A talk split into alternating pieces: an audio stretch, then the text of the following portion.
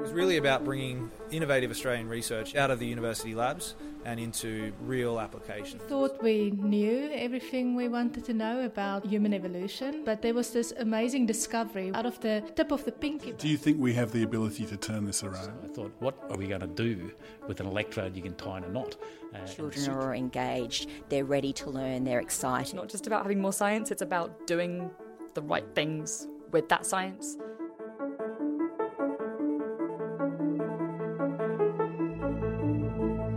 And welcome to Can You Tell Me How? Powerful Answers to Urgent Questions, a podcast series from the University of Wollongong. My name's Lizzie Jack. And my name is William Verity. And what are we hearing about today, William?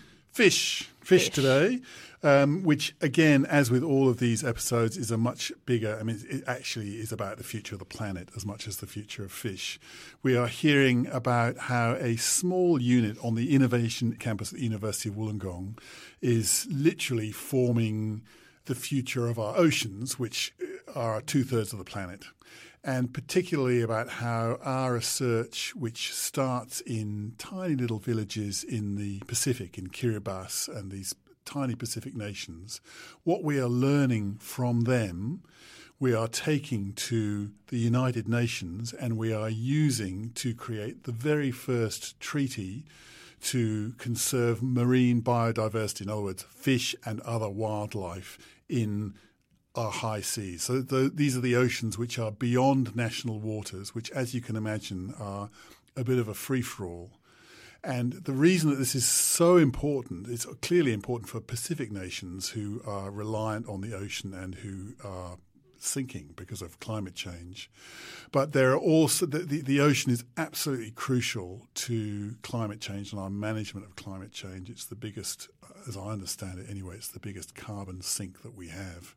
If we don't manage our oceans properly, we are all doomed.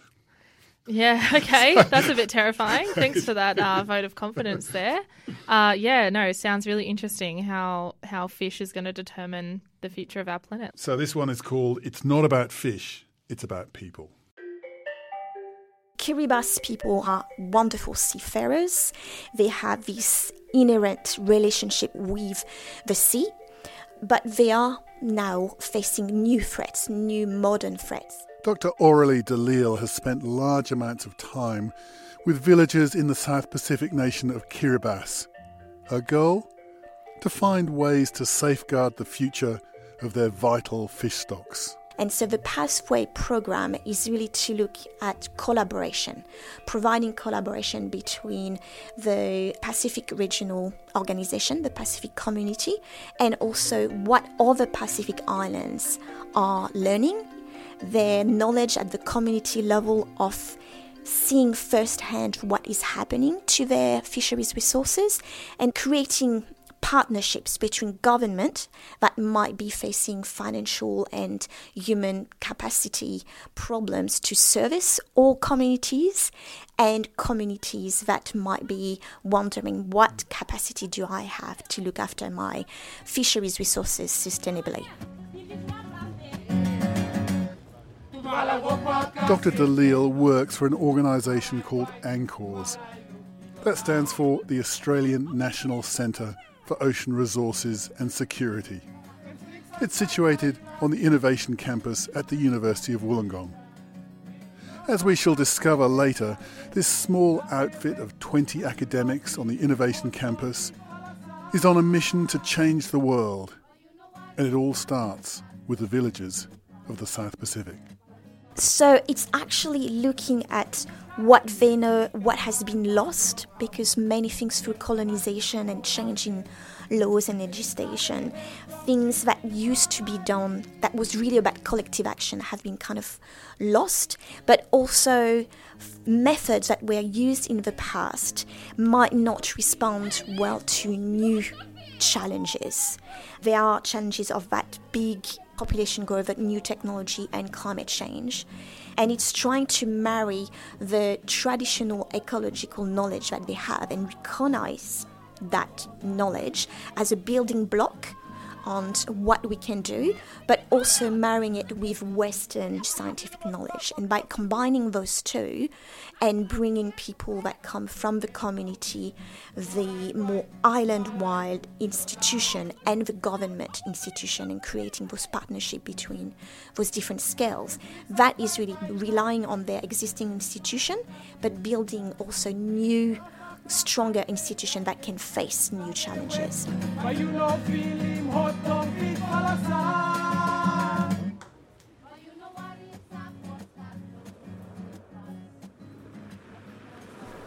How optimistic are you for the, the health of the oceans and marine biodiversity into the future? I think I would not be in this line of work if I thought that that was like really pessimist. I think by doing all these little initiatives that combine momentum and combine initiative are actually a great way to change things for the better. And we see that all around the world, people are getting together either for climate change or for better health. So I think all these combined initiatives at my level with the work that we do in Kiribati, in Vanuatu, and Solomon Island, all together actually will make a little step towards protecting those fisheries resources. Okay, now internal player. So, what are the lessons that we can learn from the South Pacific about addressing the crisis in our oceans, an area that covers two thirds of the planet? We can learn how things work at a community level and might be replicable through understanding context and maybe um, providing lessons for a whole region in the Pacific, could that also provide uh, momentum for, for the world? I mean, I'm not a dreamer to see that it's going to change tomorrow, but I think that these are great initiatives in the steps and the next generation will take on and continue and hopefully we'll get um, good management in the in the future.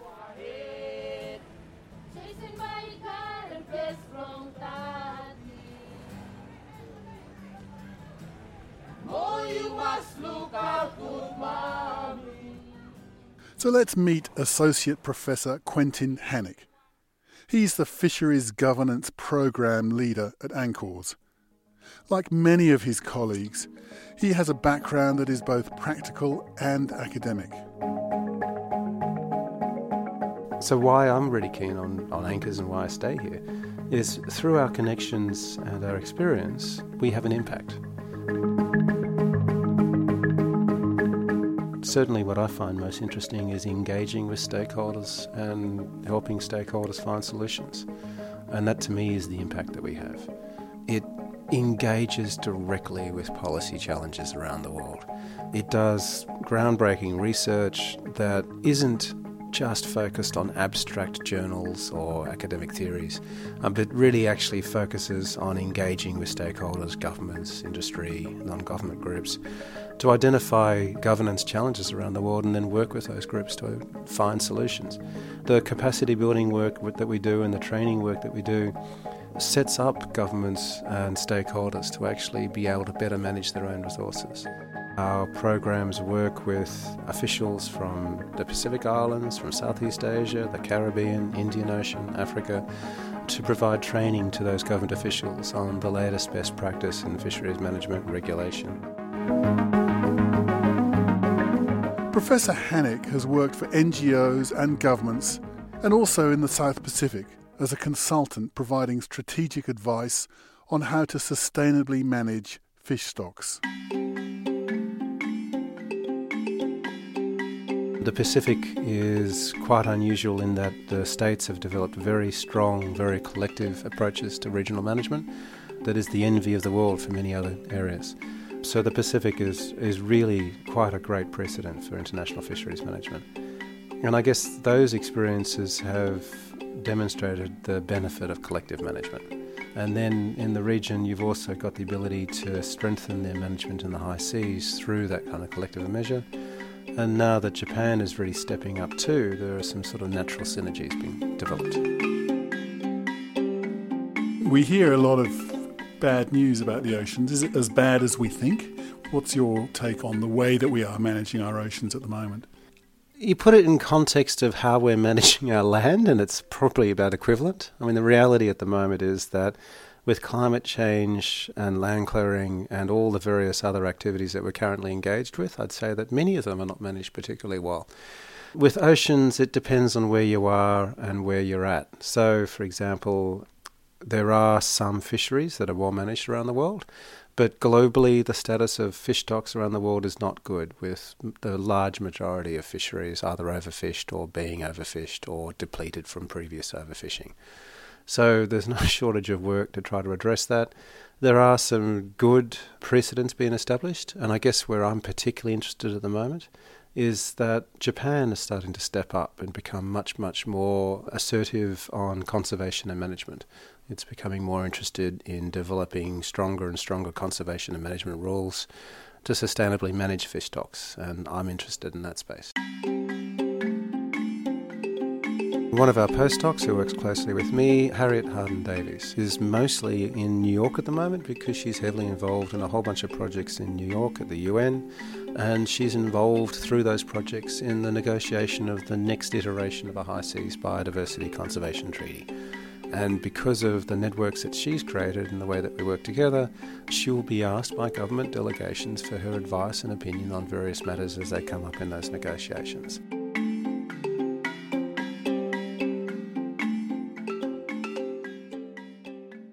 I'm Harriet Harden Davies. I'm Dr. Harriet Harden Davies. Dr. Harriet Harden Davies. Do people say that? Do they actually? I don't know. You earned it. I guess so. Harriet Harden Davies, Dr. Harriet Harden Davies, she's had a passion for the oceans since she was a child growing up in England. What, what can the world learn from those those, as you say, big big ocean states in the Pacific? What can we learn from them and the way that they, they're doing things? So that's a really interesting point uh, in the context of these negotiations for life in the high sea in, in international waters that's currently going on. We talk a lot about science and technology and innovation and knowledge, and one of the key things that we're talking about at the UN at the moment is the role of scientific knowledge and having a science-based approach. And one of the things that Pacific have been arguing very strongly for, and in my view very effectively, is to recognize and and really pay heed to traditional knowledge. I'm going to give one really like tangible example. I was in a, a, workshop in Fiji a few months ago, and we were talking about assessing impacts of different activities. And an 18 year old student from the, the, university said, "Don't tell me that what happens out there in the high seas is not going to end up on my plate because I know that the ocean is connected. My my grandmother's told me about the ocean being connected. We know about this this connectivity, and we know about." How to inco- incorporate understanding of that connectivity into policy approaches. And that's just one example of something which is really sort of fundamental and it's coming from a, a deep seated connection with the ocean and understanding of the connection of the ocean and people. And it's really challenging how we, in a, developing a regime like this new treaty, hmm. how do we recognize different knowledge systems and how do we allow for, for, for the viewpoints um, and the experiences of different communities in informing how we make decisions and how we implement them?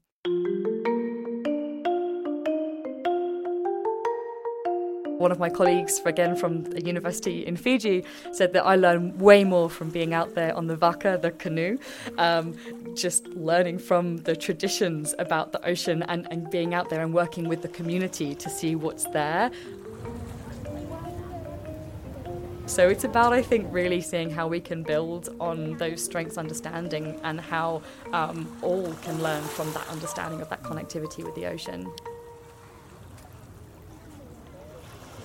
Dr. Harriet Harden Davies is knowledgeable, down to earth. They're all qualities that she needs to help negotiate a treaty that will define the future health of our oceans and therefore the very future of our planet. The irony here is it's actually not about fish, it's about people, isn't it? You deal with a whole heap of people, right from South Pacific villagers who have an intimate connection with the sea, right through to government officials in New York. What are the skills that you need for your job? The first one is, is listening. I I think it's really it's really important to be able to listen to different viewpoints and try to understand the real message and the real need. First up, I think it's listening and having an open mind because a lot of these dialogues and negotiations are built on long term relationships and certainly relationship building and being able to have conversations with people from all different sectors and interests and walks of life I think is, is a really critical part of it.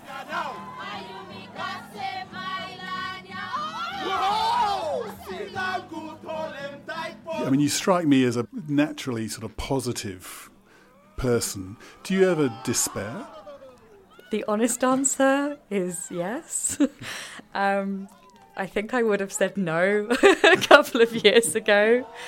I do sometimes. Uh, it, it's hard not to. Every morning I want to see what's new, and sometimes I don't because I don't want to see declining ice. I don't want to see declining populations. Um, is is the truth. However, I'm given so much hope when I have the opportunity to witness the negotiations for this treaty. People said it wasn't possible. Some people still think it's not going to happen or it won't be very useful. But the fact that we got here and are having these negotiations in the face of some very rocky geopolitical issues around the world, there are some very real challenges happening. But countries are talking about this gives me hope.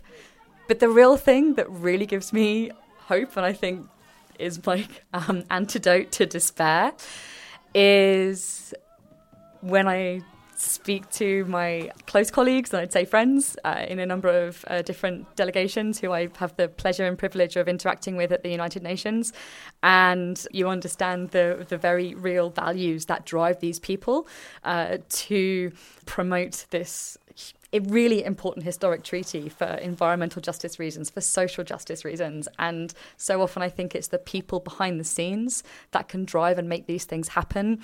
And even though sometimes I despair when I look at the big picture, thinking about the roles of these key people and the efforts that they're making uh, does give me hope. Mm. Do you think we have the ability to turn this around in time?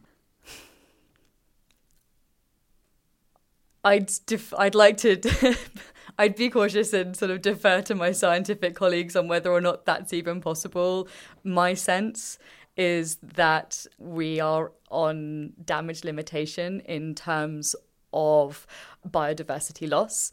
Uh, I think that I think that we can turn it around if we have the not political will in a short term, but the political will that is sustained to do so to reduce greenhouse gas emissions, to put in real lasting measures for climate change uh, mitigation and adaptation, to be really bold and ambitious at the interlevel, international level through things like the BBNJ agreement, to put in mechanisms and checks and balances that are going to safeguard the ocean for future generations, and to use opportunities like the UN Decade of Ocean Science for Sustainable Development to really significantly increase our capacity to understand the ocean to make informed decisions and to implement those decisions. It's not just about having more science, it's about doing the right things with that science. I think that that we know what has to be done. And if we all try and if we all encourage our governments and our industry partners to do that, then I think we can.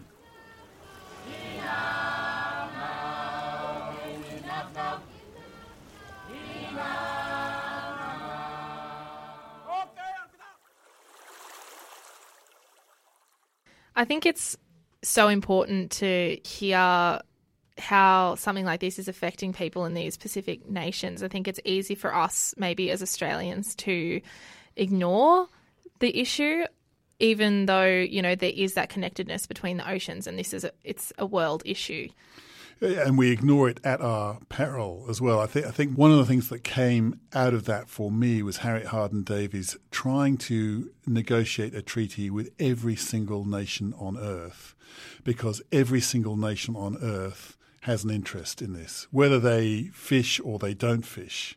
And that's the situation we're in. That that's the crazy situation we're in. Is that so many of the issues that we're dealing with, they're global issues, and they require global agreement. And we we actually can solve this the, the marine biodiversity. We have everything that we need to solve it, except long term political will. I think also the, the collaboration, but like uh, Harriet said about tying scientific knowledge with inherent traditional knowledge, that's so important and so interesting. And like I said, something that we maybe don't think about as much.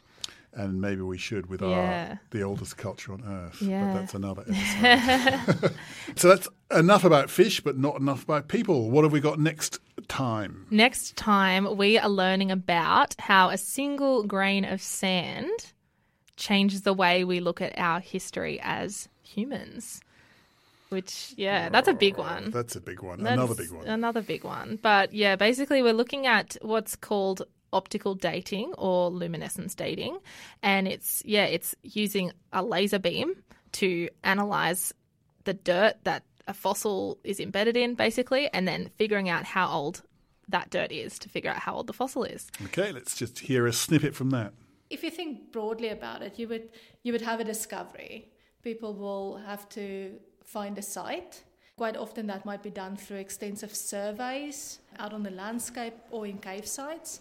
Once you have that discovery, then you have a team of people that might have to prepare the site. The site gets excavated. If you have human fossils, you have to extract the fossils from the sediments, or they're quite often cemented into really hard rock, and people have to very carefully chisel them out. And then people like myself, that's interested in determining the age of the fossil, the fossil bearing layer, would be part of that team. For more information on this episode or others in the series, and to find out more about how UOW's research is solving society's biggest questions, visit stand.uow.edu.au. And you may also want to check out the very first series of this podcast. It's called Can You Tell Me Why? And don't forget to review us wherever you get your podcasts. My name is William Verity. My name's Lizzie Jack. See you next time.